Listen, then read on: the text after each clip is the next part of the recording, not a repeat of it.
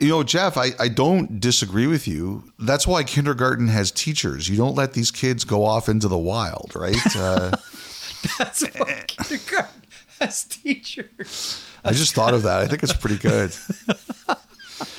Again, Uh, tickled my chin. That was good. Okay, so first of all, thanks for joining us here on the podcast. What I'm wondering about is what do you do when you have a situation where people say the action could be fine and the response was fine, or the action was dumb and the response was dumb, or the action was dumb but the response was fine, or the action was fine but the I think you know where I'm going here. Welcome Yes. to 32 Thoughts, the podcast, presented as always by the GMC Sierra America alongside Friedman and Dom Sramaty. You know what I'm getting at here, and that is Morgan Rielly. Saturday night, Toronto versus Ottawa, the hit to the head of Ridly Greig after the slap shot heard round Elliott's, the hockey world, an in person hearing for the Toronto Maple Leafs number one defenseman. We're going to paint with a roller first and then drill down and pull out the brushes. But wide brush thoughts here on what we just saw on Saturday and what we heard on Sunday. I was surprised it was an, a potential of an in person. I, I really was. I, I look. Uh, a lot of this is tribalism, and we'll get to the tribalism aspect of this shortly. Uh, I mean, my bottom line opinion is if I was a player on the ice playing for another team, when a, when a player scored an empty net goal like that, I would be furious. But I still thought that Rielly crossed the line and he deserved a suspension. I just don't think it should be at least potentially, potentially, they don't have to do it, a six game suspension. And here's why. And the reason I feel this, let's go back, and Dom's got the audio for you here. A couple years ago, Blake Lizotte was suspended one game for cross checking Josh Morrissey. And listen to the audio of the explanation. Expecting an altercation, Morrissey drops his stick and gloves. Then Lizotte raises his stick with two hands and delivers a blow that hits Morrissey directly in the face. This is cross checking. It is important to note that this is not a case of a stick directed towards the body that materially rides up the opponent. This cross check is delivered cleanly to the head of Morrissey. So that's Blake Lizotte, one game on Josh Morrissey. Here's one this year. It's Andrew Mangiapane. He got one game for a cross check against Seattle. And again, it's very clear that they hold Mangiapane responsible for the force of the cross check. But again, they talk about, well, you'll hear it yourself. With McCann on the ice, Mangiapane shoves McCann in the upper back and neck, which causes his head to strike the ice. This is cross checking.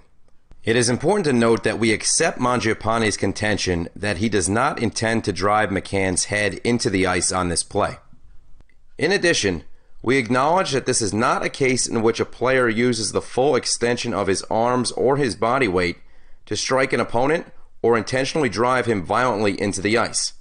However, Mangiapane is in control throughout this sequence and makes the decision to deliver a reckless cross check to a player lying vulnerable on the ice, which causes McCann's head to impact the ice. I understand that sometimes people roll their eyes at this kind of stuff, but this is the kind of thing that I really try to look for when it comes to explaining rules or what further decisions might be. Like if you take a look at Auston Matthews' two games on Rasmus Dahlin, the moment that happened, I checked with someone. I said, Matthews is in trouble because there's no write up. It's directly into the face. And that's exactly what happened. And if you listen to the video, that's exactly what they talk about. So, you know, with David Perron and the one earlier this year against Ottawa, that was not a write up. Even though it was Perron's first career suspension and it was it was harsh, six games, he goes right into Zub's face. He doesn't ride up. So that's why I was so surprised today, Jeff, because I try to look for the consistency. And one of the things I've always been told about cross checks is does the player go directly to the head or does it hit something else first? So, like I said, I thought Rielly was going to get suspended because he was careless, like Mangiapane. But I thought we were looking at two, three, four games, I was not expecting this. And I would expect that whoever's defending Rielly in this hearing is going to go hard at that. Uh, because if I know that, I assume that they know that. I, I, I can't, Elliotte, be surprised until we find out what the number is. Like to your point, the in person hearing just gives you the potential for something. Uh, so I, who knows? Like maybe Rielly comes in and they end up settling at one game or two games or three games, whatever it is, and it doesn't approach that five or six games uh, threshold or territory. Um, I think that there's a, number of unique things about this too, and this is where you know you mentioned tribalism before, and I can't help but thinking that if the roles were reversed and it was Matthew Knies who scored an empty net goal, a slap shot at Scotiabank Arena, and Brady Tkachuk went after him, the roles would be completely reversed between Maple Leafs fans and Ottawa Senators fans. It's almost like you know one of those exercises you do in high school uh, where it's like, okay, this is the position you have to take, and this is the position that this side has to take, and then you flip it halfway through the debate. It's a standard exercise that a lot of high school students do. The unique part about this one is it opens up all kinds of conversations about things like the code and appropriate behavior and appropriate response. Um, I thought it was really interesting, and I was glad you guys had Claude Giroux on Hockey Night right after the game. Uh, Claude Giroux, as we all know, a veteran hockey player, been around, seen a lot of things, understands, you know, the game within the game. And, you know, he was really reluctant to comment much on this at all. But I walked away. I'm curious what you think, Elliotte. I, I came away from watching that Saturday night and saying, I don't think that Claude Giroux was cool at all with what Ridly Greig did. He wasn't cool with what Morgan Rielly did afterwards. Maybe he understood it from an old school point of view, but he didn't want to bury a teammate. To me, that was one of the most compelling things that I've seen on hockey TV all season long. Just a, a, quick little departure from the event itself. What did you make as you're sitting there being part of it, the Claude Giroux interview on Hockey Night? When Claude Giroux played in Philadelphia, who was their leader? A big, tall defenseman who's in the Hockey Hall of Fame who wasn't shy about cross checks himself. Well, that's the thing. It was Chris Pronger. And if that had happened and Chris Pronger was on the ice, what do you think Chris Pronger would have done? This is a recording. Same thing. There, there might have been N- never mind uh, an in-person hearing. It might have been a felony if Chris Pronger had, had been playing. Flatfoots hit the ice. Let's look. Let's talk about the tribalism for a sec, okay? Sure. And that's because you can't, you cannot take that out of this. Ninety-five to ninety-nine percent of the people who are arguing on social media about this, if you reverse the two teams, yes, the Leafs take that slap shot into the net and this Ottawa player commits the cross check, they have the, all these people are going to reverse their positions. They are not arguing so much what they believe; they are arguing the bias that they have, which Hang is on. They're pro Ottawa or pro Toronto. And that's why I brought up Tkachuk and Knies. And this is the this is a constant refrain around actions like this or suspensions or injuries. It's only a problem when your bull gets gored. That Right. is the history of this Right. sport. Say if Nick Robertson did that, the Ottawa fans, they would want Brady Tkachuk leaving the ice with blood coming out of his teeth like one of the vampires in I Am Legend. that is just the way life is. More and more, and especially now in the social media era, people don't see or argue what is real, they argue their biases. And I see it everywhere all the time. And even though I try not to be guilty of that, there are certainly times I am guilty of it too. And the other thing to me that's really fascinating about this is sort of like the journalists and the former players. A lot of the media uh, don't like this. And like I said, I think Rielly deserves a suspension. I don't think it should be six games, but he deserves a punishment. But it's very interesting how many of the former players saw Greig's slap shot and said, Oh, yeah, I get it.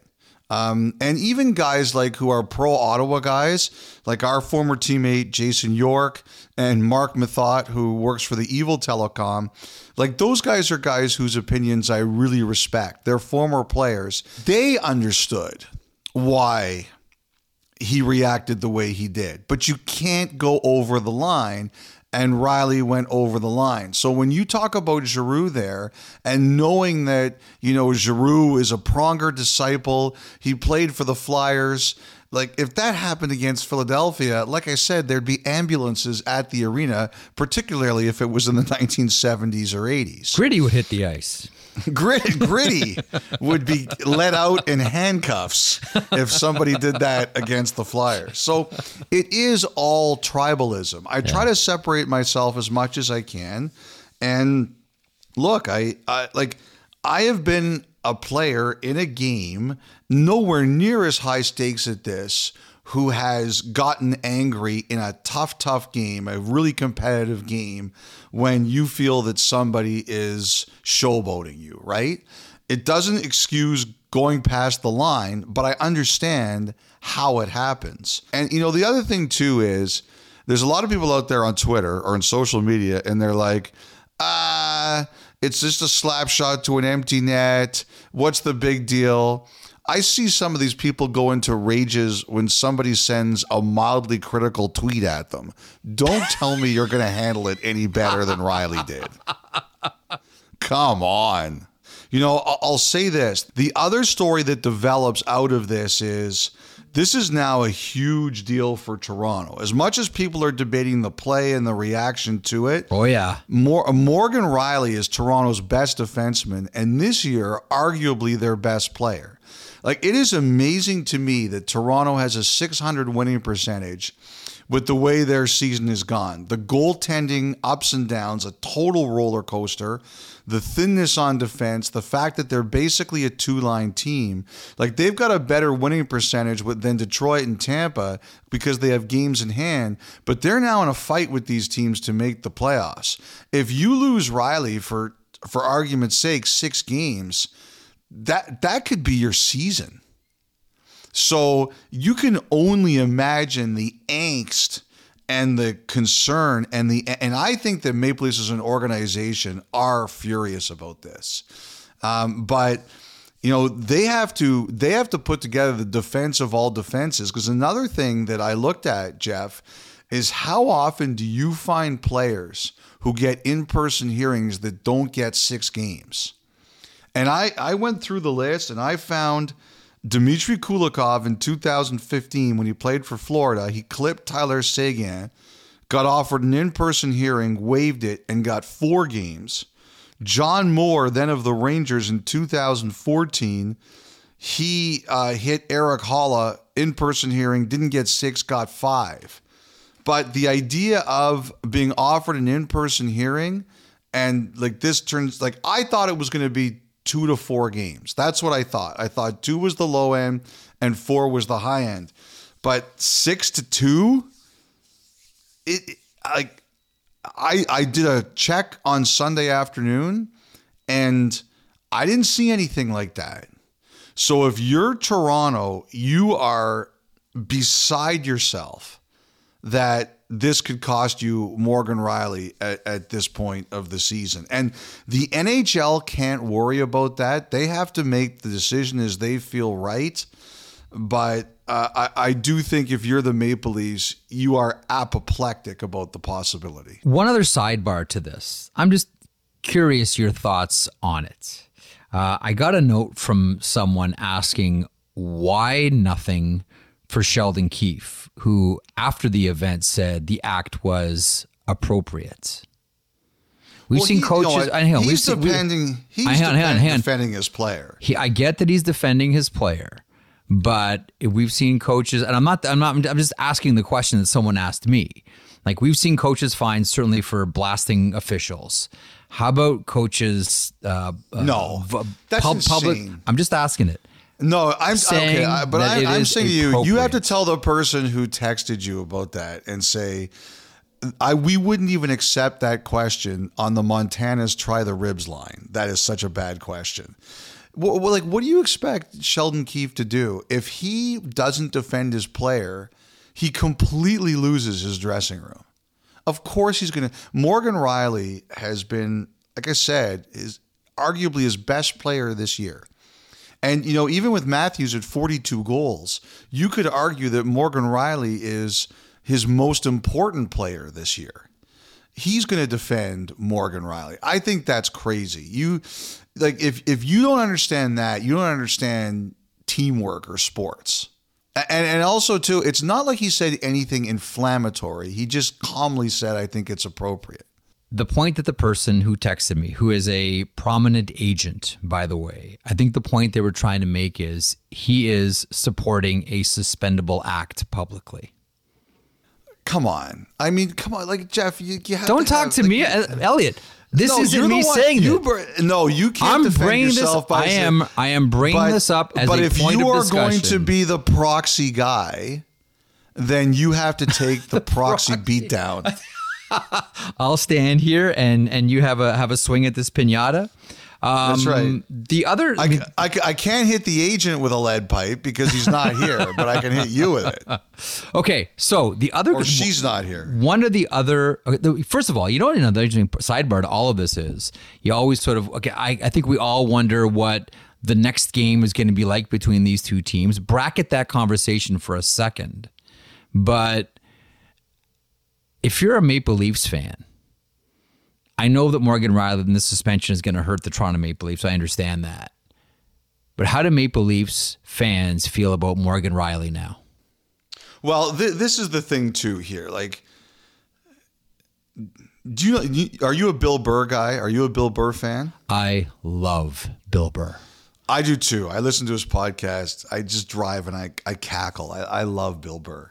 So, one of the first Saturday Night Lives when they started bringing an audience back after COVID, he was the host. yep and he he was talking about there was a story where a guy was walking down a street in Manhattan and out of nowhere someone punched him in the face. And he told and he talked about that story and he just yells you know in a way only Bill Burr can, "New York, we're back baby, we're back." Random punches in the face, we're back. And that's what I thought about the Battle of Ontario on Saturday night. With back. that, it was back. And Yep. look, if you're an Ottawa fan, you love what Ridly Greig did. You love it. Yep. He buried the Toronto Maple Leafs, the team you despise the most. You saw the Sanders fans in that building; they were going crazy. Like that is red meat to the Ottawa Senators, and like I said, because of the tribalism, they will defend Ridly Greig to the end of the world on that. It's not that bad. It's not that bad. Don't be a wimp. Don't be soft. It's just a slap shot. Eh, eh, but of course, if it was the other way around and it was Nick, say Nick Robertson, they'd be destroying Nick Robertson and the Maple Leafs. But that's tribalism. Like we all get that. With Rielly, of course, the Maple Leaf fans love that. What's the biggest critique of the Toronto Maple Leafs? That they're a bunch of overpaid, emotionless automatons. He showed passion. Soft skill too. Soft skill. Yeah. Too. Yeah, uh, uh, you want to say whatever you want. He showed passion. He showed pride. Like I said, he went over the line, but he showed passion. He showed pride, and he showed that he really cares. And in Toronto, if you show that you care, they will love you forever. Mm-hmm. And the, the Leafs fans, they loved it. And they will defend Rielly to the end of the earth on this. Even though, again, if the situation was reversed and that was a senator who hit Nick Robertson, they'd be destroying that guy and clobbering that guy. But they will say that's the kind of pride we need. And in their eyes, Morgan Rielly is you know he's he's the oppressed person here. He was standing up for his team and he's being victimized. That's the way the Toronto fans will see it. And so, yeah, I, I, I totally understand why. And also, too, if the Maple Leafs had done nothing, their own fan base would have ripped them as soft. You know it. I know it. And broadcasters would have done it too. They would have said, How do you let that happen? So, like, like I said, like I look at this incident as Greig did something. He shouldn't have been surprised that a Maple Leaf player retaliated to uh, on him. And if Morgan Rielly just throws off his gloves and jumps him, nothing happens here. Like you know, remember uh, two years ago, Morgan Rielly didn't like a hit that Josh Morrissey put on Robertson, Leafs Winnipeg, and he jumped him and fought him. If he jumps and fights Greig here, we're not in this situation. But he used the cross check. Again, it's a write up, so I'm surprised we are where we are. But, um, you know, the, the, the thing is that the, the toughest thing is, and I'm, I'm sure Rielly feels this. I'm sure he's angry about the position he's in. I have no doubt he thinks this is too much, but he's probably also saying, I lost my emotions and now I've put us in a really bad spot. So, that, you know, I think that's the overall situation here. Do you think anyone is considering the Vancouver Canucks soft for not reacting to Jake Walman, the pride of? Armour Heights for hitting do the not, gritty, hitting the gritty after the overtime winner. The pride of Armour Heights. yeah, you know what? Like I, I know people who were like, and by the way, credit to friend of the pod uh, Ryan Hanna who pointed so out it's the second time he's done it to Casey DeSmith. DeSmith could sure have charged were, DeSmith should have charged that the second time. I, I have no doubt. I have no doubt that there were people, yeah, who said that they should have done something about that. Or the next time they play, mm-hmm. they should do something about that. But I guarantee because of this, both those teams are going to be warned before that game. Uh, yeah, there's a there is a great line in hockey. We have to do something about all this fighting, or we're going to have to build bigger arenas. Uh, what does next season look like between these two teams? And if you're Georges Laraque or Tony Twist? Should you uh, renew your gym memberships and maybe start taking boxing lessons in the off season? Or, or maybe it's that uh, that one game where it's like slap shot. Oh man, Freege, he has had it. Yeah, we got to text PJ. Come on, I Stock. wouldn't have thought about him Come on, because PJ. You, know, you don't think about him with the Sanders and the Leafs. Like it could be like one game tryouts for Chris Neil and Tie Domi and Tiger Williams. Not bad. Tough guys from Ottawa and Toronto passed for one game only. Uh, honestly, I, th- I think it's going to be. I think it'll be wild. I know both teams are going to be warned but I'm not so. The only thing that that I'm kind of upset about is you try to draw this sort of perfect scenario for this. kind of upset that the Islanders hired Patrick Roy and not the Ottawa Senators. Can you imagine the dynamic next season?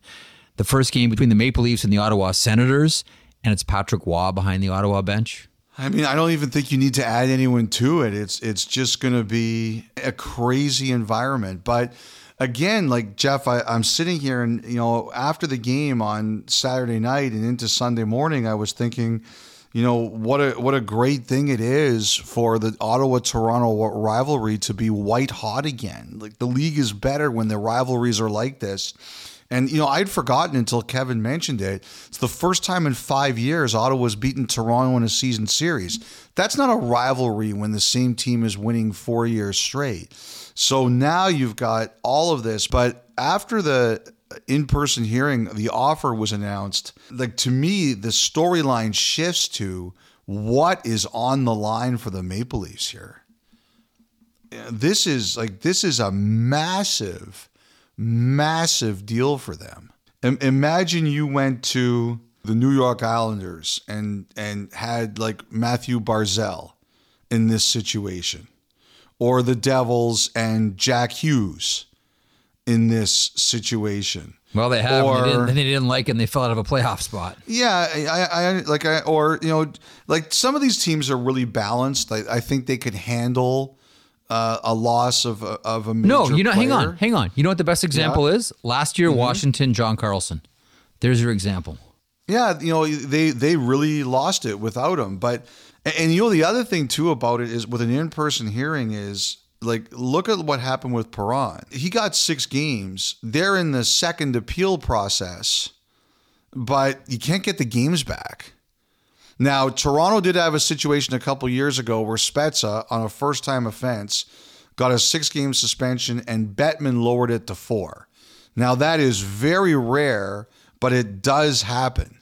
But if you're you're Toronto right now, like you cannot overstate the critical nature of this hearing and this decision. So initially I was thinking about that was incredible to watch. Now I'm thinking about what's on the line for them right now as they find themselves battling for the playoffs. The story's not going to get any calmer once the suspension is revealed. Leafs, Leafs play Tuesday, by the way, against St. Louis. To throw that out there. But like, oh man, like I have to tell you is you will, as you can imagine, um, you know, like in this situation, you hear it from Sens fans, you hear it from Leaf fans. I kind of laugh it all off because without that passion, that you know, we don't have jobs. Uh, but you know, like if if the Toronto Ottawa rivalry was dormant for a little bit of time, mm-hmm. that's over. That is over. O V A H. Over. And all it took was an empty net goal. I always think of the great story of Mickey Irons, legendary NHL official who used to have a saying. He would call the linesman to center ice before the game. He would hold up a puck and he would say, Gentlemen, one thing we all need to remember here the moment I drop this, the three of us become the only sane people in this building. Think about this, Elliotte. The Battle of Ontario is on again because of a empty net goal. Enjoy. Okay. Uh, meanwhile, elsewhere around the NHL, Elliotte, um, a few things from headlines on Saturday. And I want to start by talking about the Calgary Flames and the New Jersey Devils and the conversation that you had with Ron yesterday. But I will point out as well, um, we had a really unique looking game sheet last night in this one. Um, Flames 5, New York Islanders 2. And it's bizarre, but there it is on that Mackenzie Weegar goal where he went end to end. Gorgeous play, like gorgeous.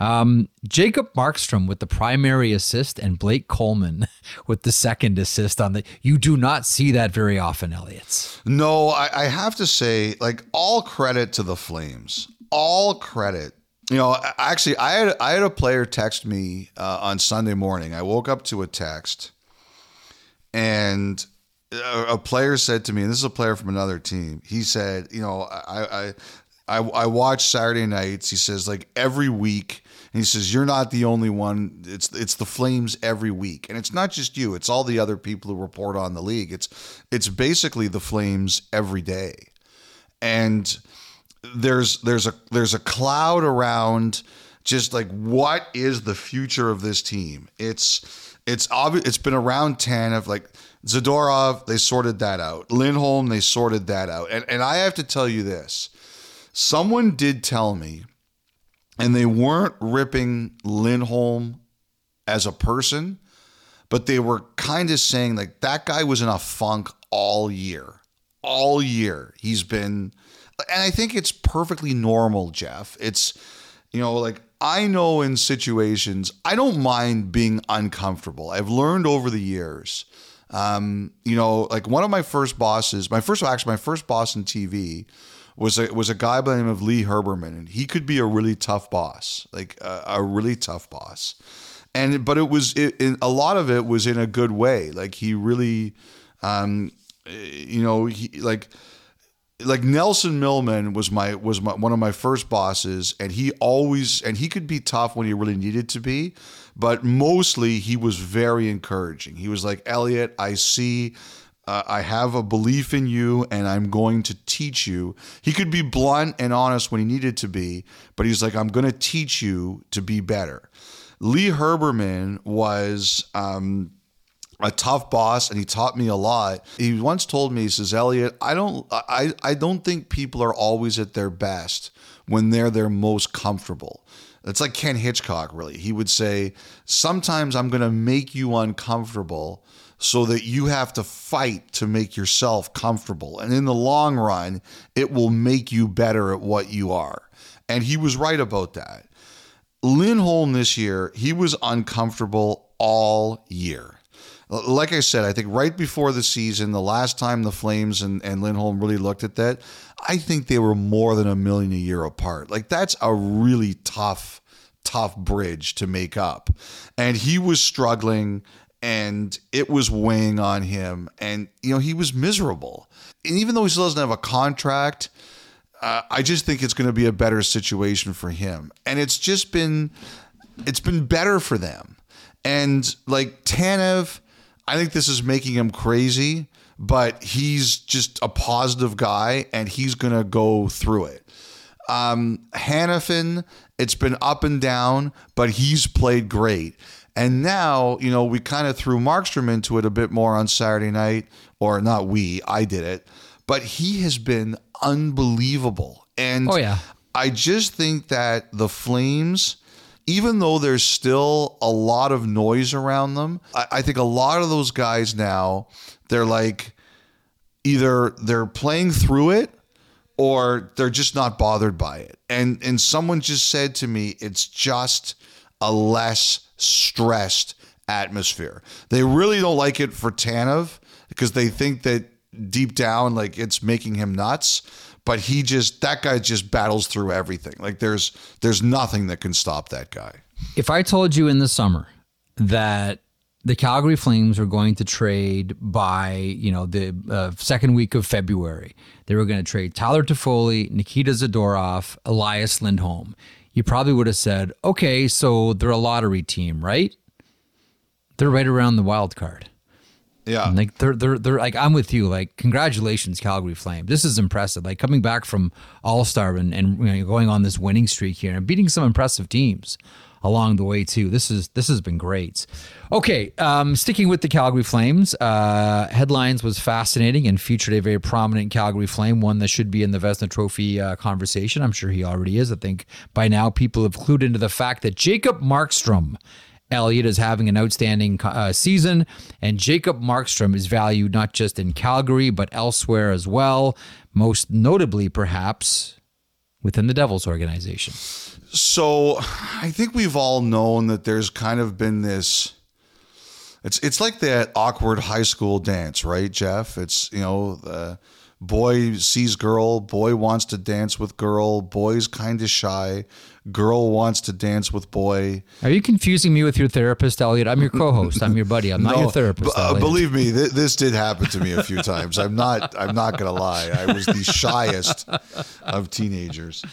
Uh, girl says, "I wish this guy would ask me already," and you know, like eventually you get there. Um, I, I think that the Devils and the Flames have been awkwardly looking at each other. I, I just heard it got pretty serious. Um, you know, I've talked before on this pod about how the Flames have, I believe, only kept money once. And I think that was David Rittich to Toronto. And that was a, a deal that had no term. So again, I, I think the surest predictor of future events is past events. So teams know that the Flames are not crazy about this, right?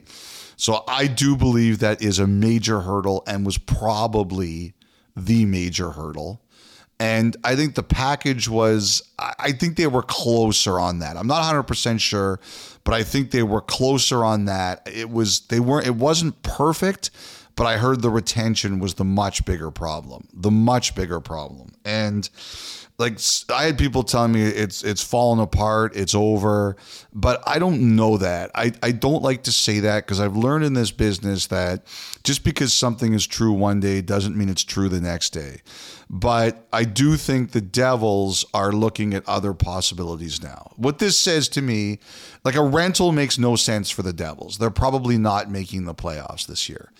But it, I think they're looking at guys with term, and they like this. As I was told, was and I heard it from more than one place, was a real legit attempt at Markstrom. And again, I don't know that it ever went to him. I don't know the answer to that, but I do know that the two teams made a real serious try, and you know, I'll I'll just say this, like again, those Calgary players, they are playing their hearts out in the middle of a crazy season.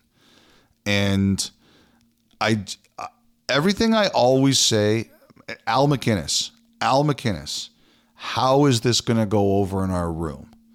And I, I think the Flames think about that. If you're going to give up Markstrom, you, it better be good.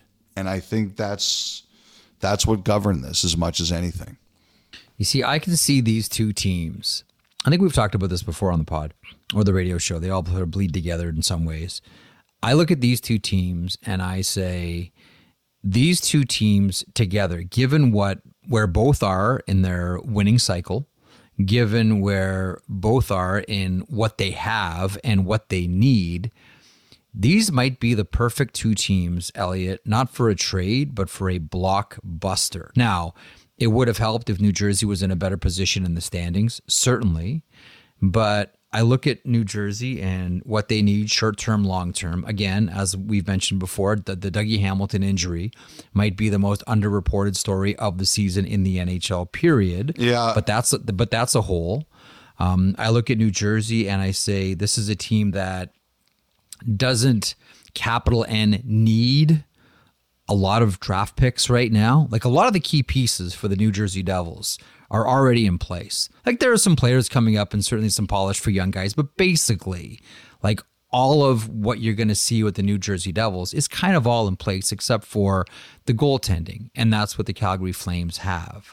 And the New Jersey Devils have the ability, whether it's with young players, specifically defensemen, where they have a lot, um, or draft picks. And draft picks can be used to get teams to retain on money. And that's where the Markstrom conversation, to your point, comes in. These two teams have the potential to have an absolutely blockbuster deal. But again, I'll swing back to your point. If New Jersey was in second place in the Metropolitan, maybe we're talking about this a little bit stronger because they also do have Noah Hanifin. Like uh, honestly, Elliot, I look at these two and I say, because you've done this before too, marry two teams and say which teams, based on what they have and what they need, you know, marry that to another team where you can see a blockbuster deal. I keep swinging back to Calgary and New Jersey. So I was happy to see you talk about that on Saturday. But you think this is scuttled at this point, or at least on pause? Uh, that's what someone said to me. More than one person said to me. Like there was there was a lot.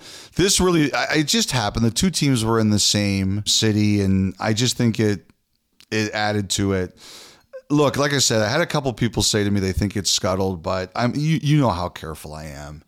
Uh, this it, this is a funny league. Like sometimes when you lay the groundwork, yeah, it falls apart, but sometimes you can go back to it. And uh, you know, like people grind in negotiations. Like you know, you're you know Tom Fitzgerald, Craig Conroy, like these are former players and this is their competition now and they battle just as hard in conversations as they did when they were both on the ice and both of those guys were really competitive players okay here's what i want you to do elliotte i want you to do me a favor i want you to stop being careful and i want you to i want you to treat this next topic like your um like you're roller skating down a gravel road. How about that? Let's see. Let's be nice and I can sloppy. I, I can already all- feel the stitches. Okay.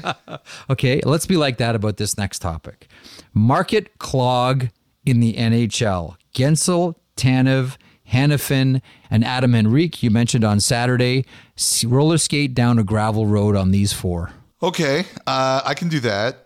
Um, you know, Hanifin, I don't have certainty on, um, but you know, teams are teams are certainly under the impression that look, he's not signed, so we, you know, we better be in on it. Um, and you know, there's been a lot of interest in Tanev for a long time. I think it's growing on Hanifin. The guy's played really well. I think it's growing, but we'll see. Um, Tanev, there's a lot.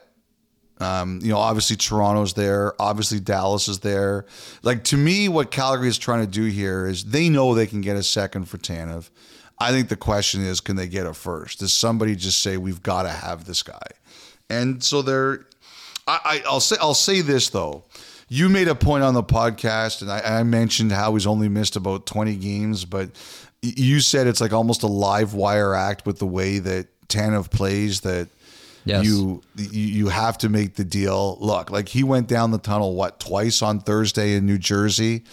Um, I do think there is some of that here. I, I I do think that like this is the challenge for the manager in this case, and and and that is, I think I can get more versus do I wait too long? And and I think the Flames as a management group are kind of going through that. Um, but look, I, I, I think there's a lot of interest in Hanifin. I think there's a lot of interest in Tanev. I think there's quite a bit of interest in Henrique. And Guentzel, the thing about Pittsburgh is, like someone said to me, you know Dubas, right? And I said, yes, I do. I've met him once or twice before. And they said, you know that he's got, he's done his research. What did Claude Giroux get? A first rounder and Owen Tippett.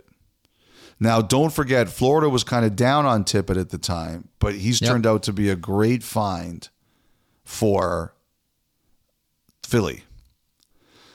If Giroux had gone to Colorado, it was a first rounder and I think Barron. And so it was a first and a good prospect in both those cases. Look at the Tyler Toffoli deal.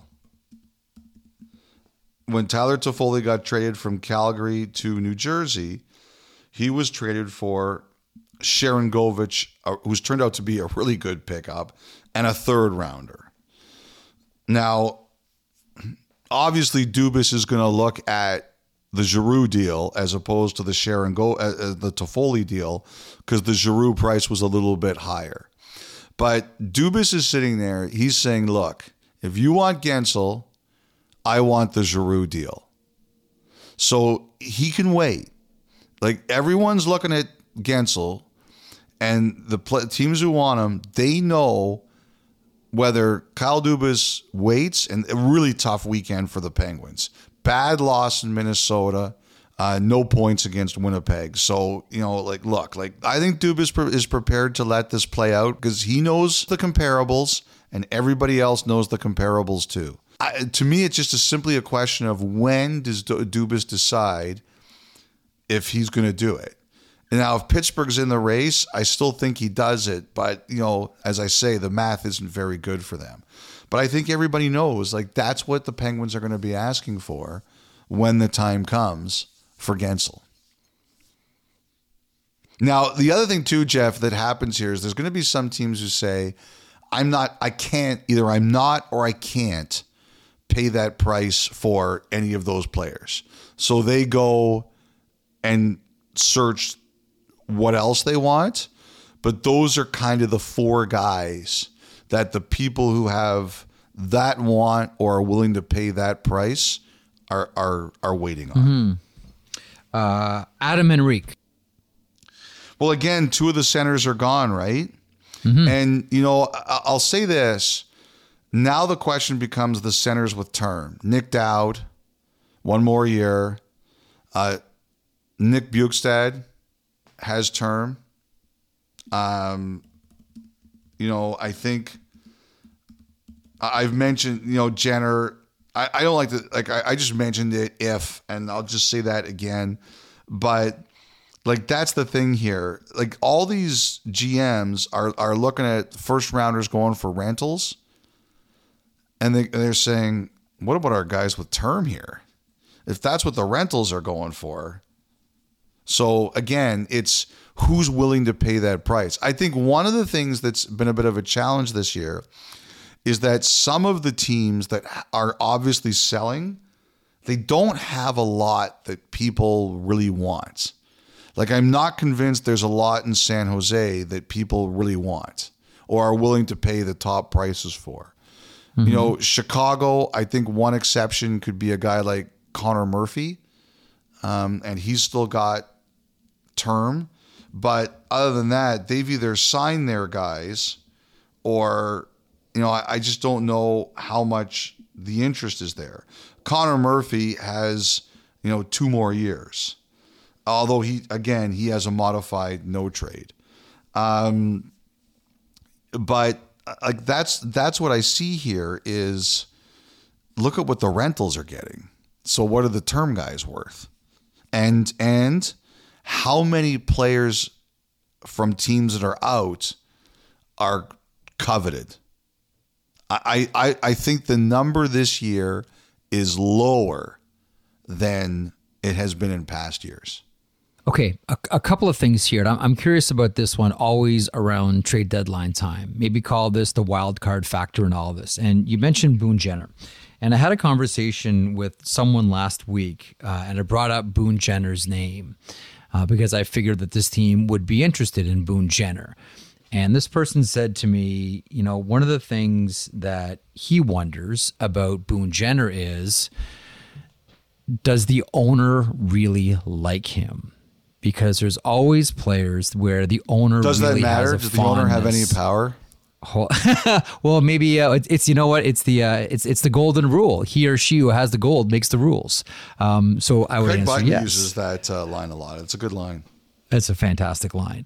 Um, so uh, in, in that scenario, this person said to me, you know, there's a belief that that ownership loves Boone Jenner, and you know, don't just don't just treat this you know particular situation like it's any other potential trade. Uh, when the ownership Well, what's gets not involved, to like, really? Oh, I, I, I, listen. I'm with you 100. percent And I think of you know other owners, and I'll think of you know someone like Terry Pegula, who's always really liked Zemgus Girgensons. Like he's really liked the player, really liked the person. And you talked about the Buffalo Sabres on Saturday as well, and you talked about you know them wanting help now. They are not in the send us kids. They are in the we have our kids now. We need to compliment them. You know, Jeff, I, I don't disagree with you. That's why kindergarten has teachers. You don't let these kids go off into the wild, right? Uh, That's what kindergarten as teachers. I just thought of that. I think it's pretty good. Again, Uh, tickled my chin. That was good. I, I- again, like, and you brought in Buffalo at the end. You know, they're they're talking about we need help now, and we have mentioned about how they're taking a look at some of their kids, and I, I don't think maybe some of the ones that haven't made the NHL yet, and I don't think Kulich is one of them. I. I, I had some people who specifically told me that, that they were they were asking about Kulich and they're like no, um, and he and you know like I, I completely agree with you. You got to have veterans around some of these guys. Like there are people who say to me, "Well, you look at Chicago; they won three Stanley Cups, and the kids were all the drivers." And I said, "Yeah, they were, and those a lot of those kids are going to the Hall of Fame." You know, Keith was a little bit older, um, but I think that team is more the exception than the rule we uh, we we get caught up in exceptions a lot as opposed to the rule, and you you have to have good veterans. By the way, you know uh, the other thing I heard uh, actually on the on the weekend was I think some teams had asked Buffalo about Tuch, and I think Buffalo just said, you know, we're not we're not doing that. The Mittelstadt one I think is, is really interesting.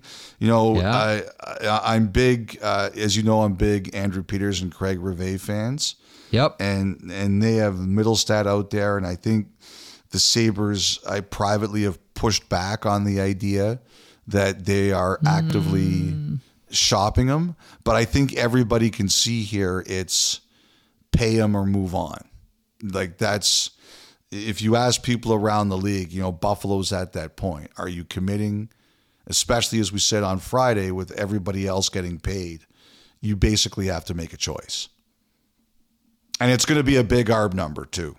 Big ARB. Yes, it will. Yes, it will. Uh, okay, a couple more things here before we get to our uh, our Montana's thought line and our interview with Peter Laviolette. Probably should have mentioned that earlier. Peter Laviolette, uh, we sat down with last week at All Star. Uh, that conversation coming up with New York Rangers bench boss. Um, geez, I don't even know how to phrase this other than maybe this.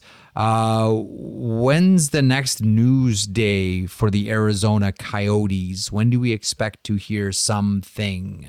I I honestly uh, don't know. I had heard that there was going to be some uh, announcement around the Super Bowl. Frank had reported it. Craig Morgan had reported it, and I, and I think Craig Morgan is the most plugged in guy in in all of this by like a mile. And and someone told me on Saturday, I don't think so. and I think this is someone who would know. And also, I, I think the other thing here too, I had another uh, person say to me, "What's next weekend? What's coming up this week?" And I temporarily forgot, but it's the two outdoor games in New York, right? Yep. and the league is not going to want anything to overshadow that. Um, plus, also, I don't think there's exact clarity on what is going on with the Coyotes. So, I don't think we're getting anything right now. I still do think, though, there better be a serious plan soon. Like I, I don't think that's changed, but I think the league is prepared to let it be presented. Again, it goes down to what we've been talking about. If Bettman is going to have to do something with this franchise, he's not giving any legal reason Mm-hmm. for there to be a feeling that he did anything improperly or wasn't 100% encouraging. And that governs everything here. So no roller skating down a gravel road. No roller skating down a gravel. road. By the way, what did you think of the of the Hurricane Whaler stuff? Uh, I mean, I'm a sucker for it, but I don't want to go off on a big tangent about how I think there should be more green in the NHL. But I think it should be more green in the beautiful. NHL. Uh, they looked, and I love the call. Hartford penalty too. Oh, it was so great, Elliot. It was. I'm, I'm a, I'm a sucker. I'm a, I'm a big sucker for for. Listen, I, I grew up in the in the 70s as a I love the WHA fan, headbands. so I love the all the headbands were great. I just think the colors look fantastic. That logo is iconic, and that's why it's still one of the, the great sellers for the NHL. I don't know. I I'll just be blunt. I, I wish there was still a Whalers team with that, you know, that logo and that color combination in the NHL somewhere. I I love it. I love every I love everything about it. Did you ever wear a headband when you were younger? Uh, when I Were you took a headband guy? only when I took tennis lessons at Miss Bronkowski's. Was it Bronkowski or Brankowska? In uh, I think she was out of out of I, Thornhill. I, was I don't know how to fact check that years. one. Nobody's going to know if you get this one wrong, Jeff. Okay.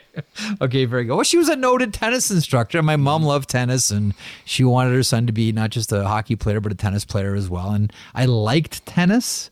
Um, didn't love tennis. I would love to get back into it now because it's such a cool sport. Uh, but no, that was the last time I wore a headband. What about you?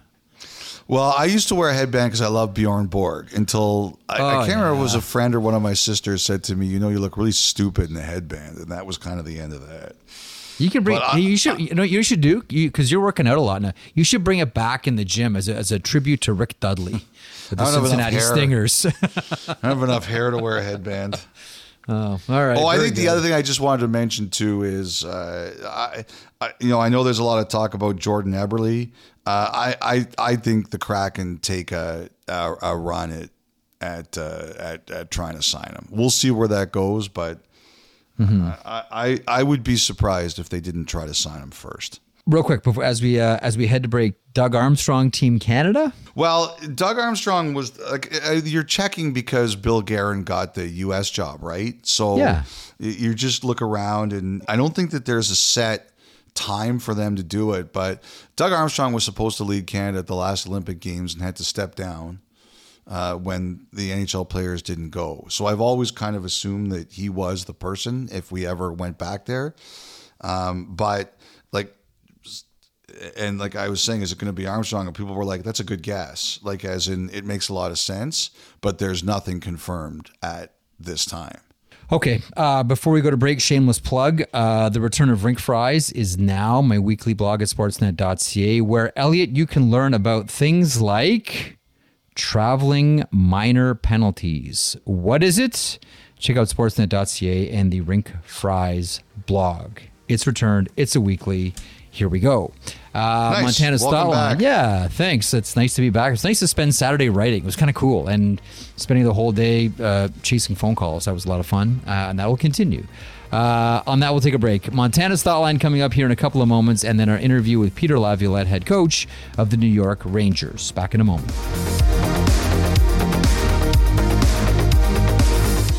Listen to the 32 Thoughts podcast ad free on Amazon Music, included with Prime.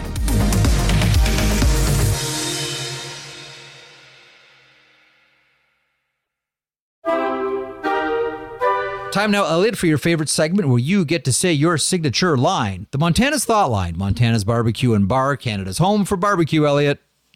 Try the ribs. 32 Thoughts at sportsnet.ca, 1 833 311 3232. Uh, hi, Jeff and Elliot. This from Tim Watoski in Victoria, BC. We were just there and loved it.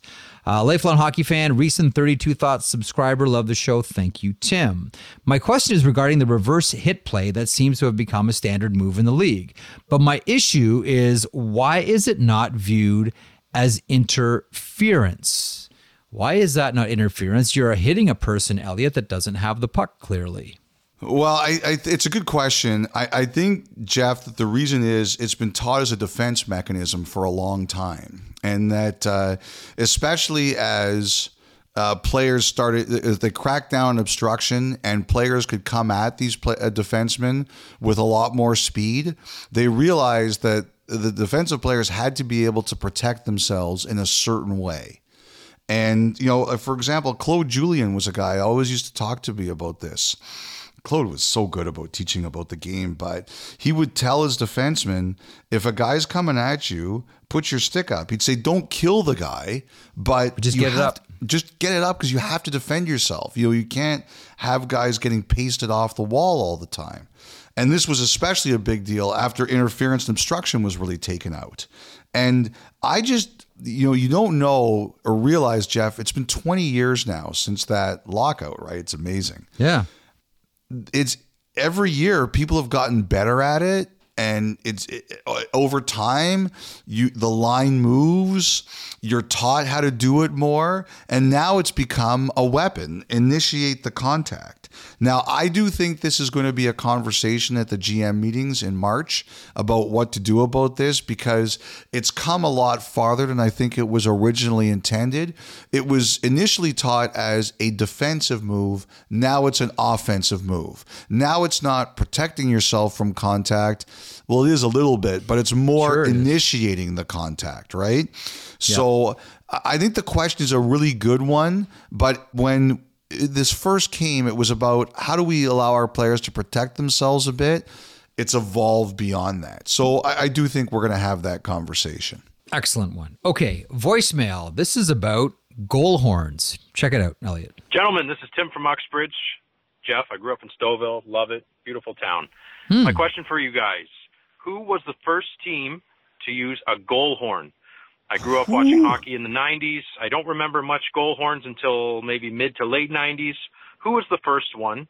And did it annoy the other teams when to- stores would, sorry, not stores, teams would adopt yeah. the goal yeah. horn? Gentlemen, keep up the great work. Try the ribs. Elliot, what are you doing eating ribs? Not supposed to. They're tasty. Take care, fellas. That's because we're doing the 2,000 push-up challenge here. We got to get our diets right. Oh, um, yesterday. Oh, that was It's. Uh, I know you're beating Brody now. That's good, this Elliot. I'm These are the proud proudest days of my life. um, the uh, the, That's, the you, know, I was, to, I, you know what I was thinking about that when it, before you get to the answer that? when he was asking yeah. the question, the first team that reacted. Uh, when they heard the goal horn, they probably cross-checked someone in the head just to keep it with the theme of this pond that's hockey. Um, okay, so you know who it was? It was the Chicago Blackhawks. It was the 1973 Stanley was Cup. Was it the final. organ? Did they use yeah, the organ to? It was not the organ, ah, but this is a this is a very specific uh, uh, goal horn. 1973 Montreal and Chicago Blackhawks Stanley Cup final. It was Bill Wirtz's idea, and do you know where the horn was from?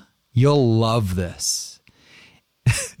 it was the it was the horn from Bill Wirtz's yacht. Oh he my had God. it. He had it installed. That's very bourgeoisie. that became that became the goal horn. Here comes the proletariat Blackhawks. revolution. And that was and that was the first. As a really? matter of fact, that was the first one, 1973. Yeah, I see. I thought it was the Buffalo Sabres Because can you? Oh, is yeah, am I yeah. just? I am I remember just that making? as a kid. Yeah, I Do you remember, remember that, that. too? Like, Yeah, oh, am I making this up? Like, I thought it was. I thought it would have been the Sabres. You know, no, watching the Sabres as a kid, that that horn was so loud you thought it was in your living room. I loved I know. it. I was great. Oh, I know. And the voice of Ted Darling calling the goal, and there's the horn. Like, oh, that's my that's sitting on my couch Wednesdays watching Sabres. So it's that's my youth right there, man. Uh, I I do think by by the way, That's a great story. I'm not surprised I didn't know it and you did. I have to Well, it's because it has like it's it. Put it this way, I've I've I've uh, managed to leak out a lot of important information for things like life to make room for things like you know the Wirtz's goal horn from his yacht in 1973. Don't be too envious of me. I think, by the way, the Winnipeg Jets. Someone in Winnipeg is going to correct me if I'm wrong. Probably someone from the organization. I still think they have their original goal horn. I think they're still using the original one there. I have that knocking around my melon as well. We'll we'll we'll see where that goes. Um, here's one for you, Elliot. I'm just going to hand the recreation over to you. I know about goal horns, but you know about agents. Here's a question. This from Bruce Weisberber. Here's a question I was trying to figure out, and I'm hoping that you'll be able to answer. Do you think that's Vladimir a real name or a pseudonym? Weisberber? Bruce Yeah. Weisberber. I don't know. Cool name, Yeah. if it is. Um, Vladimir Tarasenko just switched his agent in midseason for the fourth time in three years. Yeah. With the agent getting a percentage of the deal that their client signed, does his former agent still receive his percentage of Tarasenko's contract question. for this year? Elliotte, the floor is yours. That is a great question. A great question, Bruce, if that is your real name. well, I, I is more in question than Bruce, but okay. That's true. Um, the, excellent question. The answer is that the agent who signs the player to the contract gets the commission.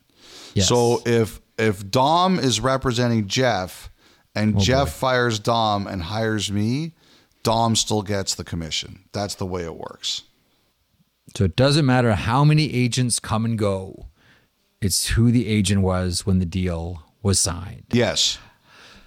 Okay. Um, let's do one more here before we get to Peter Laviolette. Uh, gentlemen, this comes to us from Tim in. A lot of Tims today. This one's Tim in Pittsburgh. Uh, gentlemen, last week you answered a question about the availability of players with partial no trade clauses in an expansion draft. This made me wonder is there a limit on how many players can have full slash partial no trade clauses for one team? I ask because with the possibility of another expansion draft looming and the proliferation of no trade clauses in the NHL, what would happen if one team had more than 10 players with full slash partial no trade clauses?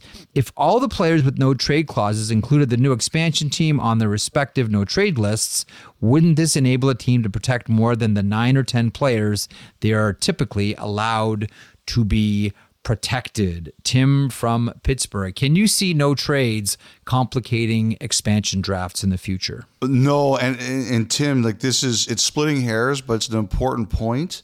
Again, good question.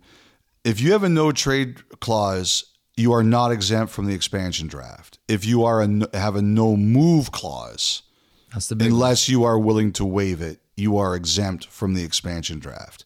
So a no trade clause in and of itself is not enough to protect you from the expansion draft. Now, um, there is no limit on a team. You can give or not give as much as you want. There's always this debate about whether or not they should ban no trade clauses. I'm against that.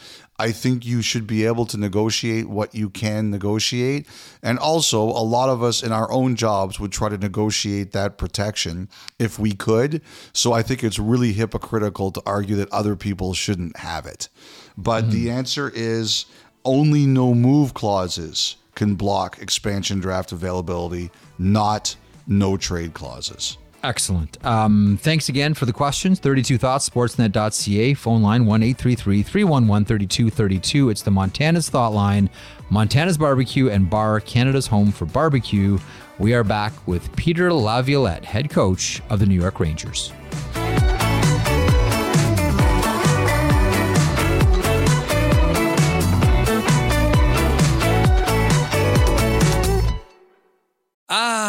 Elliotte, yet another start to another week. Now, other than the 32 Thoughts podcast, there's eh, not much else really to look forward to. Jeff, you are forgetting about Montana's daily deals. Their chicken wings are double dusted in house, cooked to a golden crispy finish, and they're half price on Mondays. Uh, half price? half price every Monday and sauced however you like them. Well, then, head on down to Montana's Barbecue and Bar for half price wings every Monday.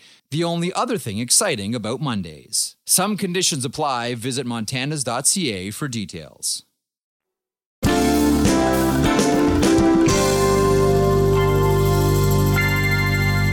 Welcome back to the podcast. You know, if you're like me, you're wondering is Peter Laviolette trying to coach every single team in the Metropolitan Division? There's been the Islanders, uh, there have been the Hurricanes, where he won the Stanley Cup. There have been the Philadelphia Flyers. Uh, there's been the Washington Capitals, and now there is the New York Rangers, the biggest stage of them all. Elliotte and I caught up with Peter Laviolette during All Star Weekend in Toronto. Here is this conversation. Peter Laviolette, head coach of the Rangers. Did I mention they play in the Metropolitan Division and what that means for Peter Laviolette's bio? On 32 Thoughts, the podcast. Peter, first of all, thanks for joining us. Uh, second of all, you know, uh, everybody wonders in hockey, what's it like playing in New York? What would it be like coaching in New York? And you have an idea of what it might be like, and then you get there. Was there a difference when you what you thought this would be like and what it is actually like? There is um, there is a marked difference from being in Madison Square Garden and being the opposition, and then being there and, and being the home team, represented by the the unbelievable fans in New York City, the the most passionate fans. Um, I've had so many people come up to me through the course of my time and say, I've had tickets since my grandfather or my dad took me there, and we're the biggest Ranger fans ever. And I'm, there's a lot of the biggest Ranger fans Yeah. out there, and uh, they are extremely passionate about the New York Rangers and the team. And you can you can feel that energy in the building maybe uh, definitely more so than when you're on the opposition bench, which I've been for 20 years. Now now I'm on the, the home bench in Madison Square Garden. You can feel the energy just during the anthem. Whenever there's a break and the fans just start, I mean they're they're they're ready to roll. They're you can hear them verbally and they're they're yelling and screaming and just this quick break in the action from the anthem. It's awesome. I mean, just just listening to the anthem, the anthem's great, but it's the it's the fans that get going through the course of the anthem. It's almost like they're they're ready to go. They want you to know that they are ready to roll, and that's awesome from a home from a home field advantage. So, I think the fans in New York are have been unbelievable since I've I've been there, and just getting to experience that for the first time on the home bench. You know, just working there, like even as a ringside reporter, the lighting, it's like the theater lighting. And, uh, you know, I, I remember when the Rangers won the East in 2014, interviewing Lundqvist on the on center ice, and he was looking around. At, Yeah. Like there, there is something about Madison Square Garden, but not only the mystique of that, but the way it's lit. Yeah. You feel like you're on a stage. Yeah, it's almost a little bit darker around the Yes. outside of the bowl. Yes. and the the focal point is the ice, the white ice, and the players that are on it. Um, but you still, like I said, you you get the you get the feeling. There's definitely the lighting. There's definitely the building and the history of MSG, and then it's filled with a fan base that that wants to go to Madison Square Garden and have a good time. they want to let it rip, and and they do. And so um, it, there's a lot that goes into that presentation. But I do agree with you that some buildings now they have that that new modern feel to it. That's you know it's got the square and it's got the fans. It's well lit. Every, the lights are great. And then there's something about Madison Square Garden that makes it extremely special uh, because of its history and its character. Well, you know what you get. I know we're going off on a tangent here, but you know what you get with that type of lighting and a little bit of dark, and you get shadows. Yeah. And you don't see like you look at old hockey photographs. Part of the shadow game is so fascinating to watch. Now every arena is well lit, and it's you don't see shadows on the ice anymore. But Yeah. in MSG, I mean, it might really be the only place where you get shadows on the ice. Yeah, it's uh, it's definitely a different feel to it. Um, we were just walking through the rink, and you just see the, the pictures. Sometimes you look up on the walls, and you see the pictures of who's played there, who's been there. Mm-hmm. I mean, this this if this building could talk, you know, so it's just a pretty special place. Not only hockey, but just like you look at the concerts, like Yeah. it is really, it is fantastic. You know, I I was looking back, like sort of like through your bio last night, and you kind of forget, like just how how many places you've been, Yeah. well, everything you've seen, and you still love coaching. Yeah. like that's one of the things I'm I'm really the, the coaches who've been around with your experience. It would be easy for you guys to walk away, say I've had a great run, but none of you guys want to leave. Why is Yeah. that? I'm not sure if it's a compliment or a It or is. It is. It's a, it's a the well-traveled coach. No, but like the thing is, like that's No, I I know what you're saying. And I knew as I and was saying you- it, No, no, come no, no, no. I totally agree with what you're saying. I think about my family and my kids and what I put them through. Yeah. You know, and uh, it's but then they they love it. My wife's here at this All Star game, and she just she's been such a big part of it. We made a pact a long, long time ago that no matter where I went, she would go and the kids would go. And it's not always that way, but we were going to keep our family together. And I think about my kids and my oldest son, who's 26 now, I think about the amount of times that he's moved inside of his career, uh, inside of my career, how many times he's moved in his lifetime. It's amazing. More, but then I think about, you know, my kids are pretty well rounded, and I'm I'm proud of that. I think a lot of it has to do with the fact that they've had to be adaptable. They've had to make friends. They've had to go to different teams. It's never been just set in stone that this is their they're going to go to this high school and this is going to be their high school that they go come back to 20 years later and cheer on the, the Thanksgiving Day football game. It's always been movement for my kids. And I'm not sure that they have, outside of the team that I coach, I'm not sure that they have a, a favorite football team. I'm not sure that they have a favorite baseball team because of the, the transient nature of the business. And so, um, you know, with regard to the amount of teams and the time, I do I do love what I do, and I do love the game. Can but, see it. But more than anything, uh, and this is the truth, I feel so incredibly fortunate to. Um, I'm I'm going to be uh, just this year. I'm going to be 60 years old. I cannot believe that I've been involved in pro hockey since I left college at 21 years old, and so for me to be able to play and then coach a game that I grew up playing. My dad got me playing when I was four on a pond behind his grocery store, and yet here I am, and I'm still working in the game that I love so much. And so for me, I more than anything in that story is just the fact I can't believe I'm still here. I can't believe how lucky I am.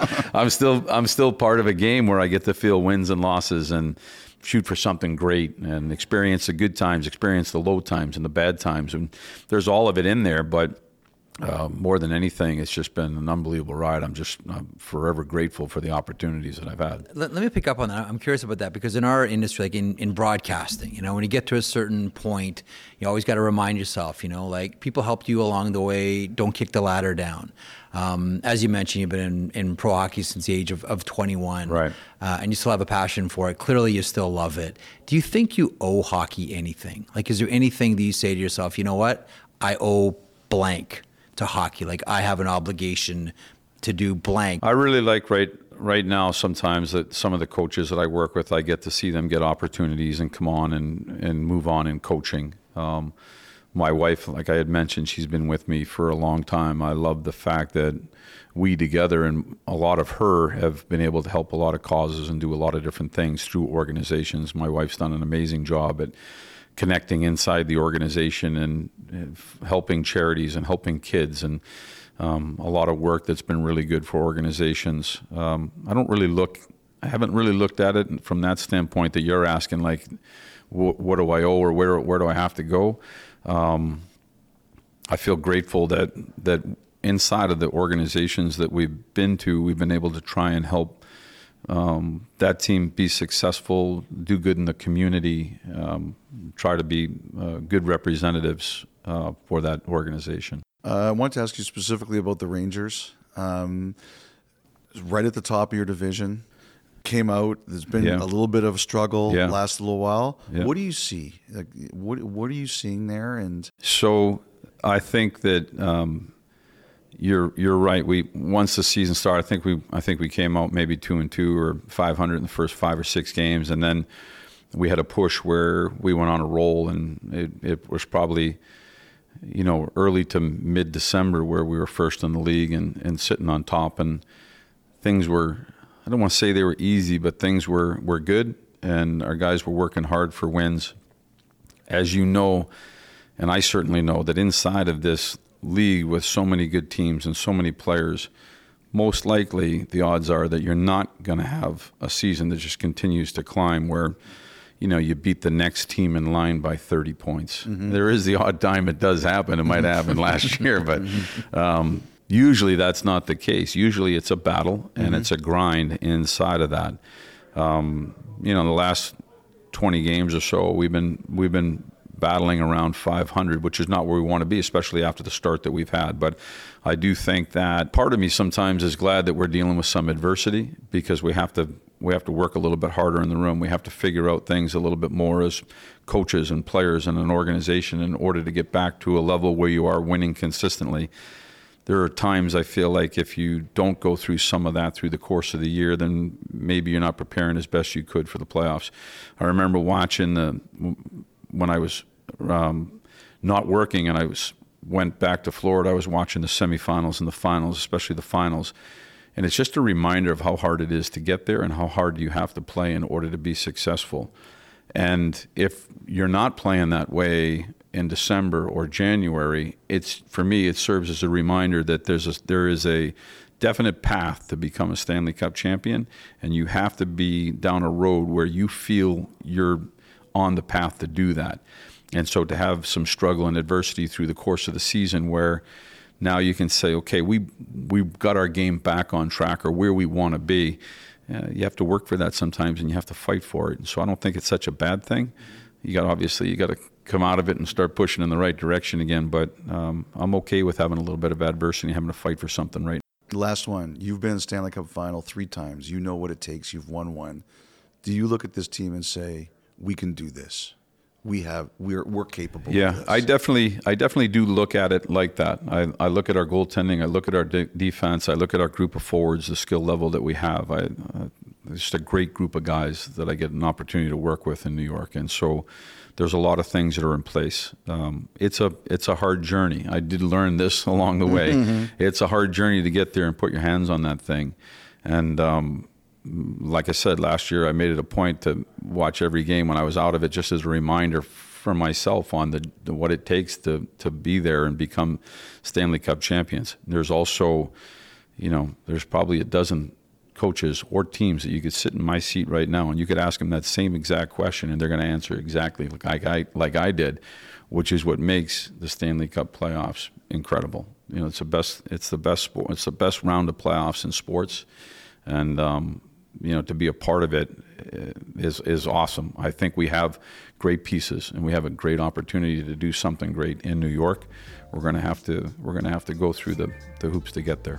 Thanks very much. Yeah, Really welcome guys. appreciate it. Pleasure. Great. Thank you. Yep. That's Peter Laviolette, head coach of the New York Rangers. Uh, we thank him for making himself available and the Rangers communications group for making him available as well. I really enjoyed sitting. I always love sitting down with coaches. It's kind of a pet favorite thing that I do. General managers certainly as well. Owners rarely make themselves available.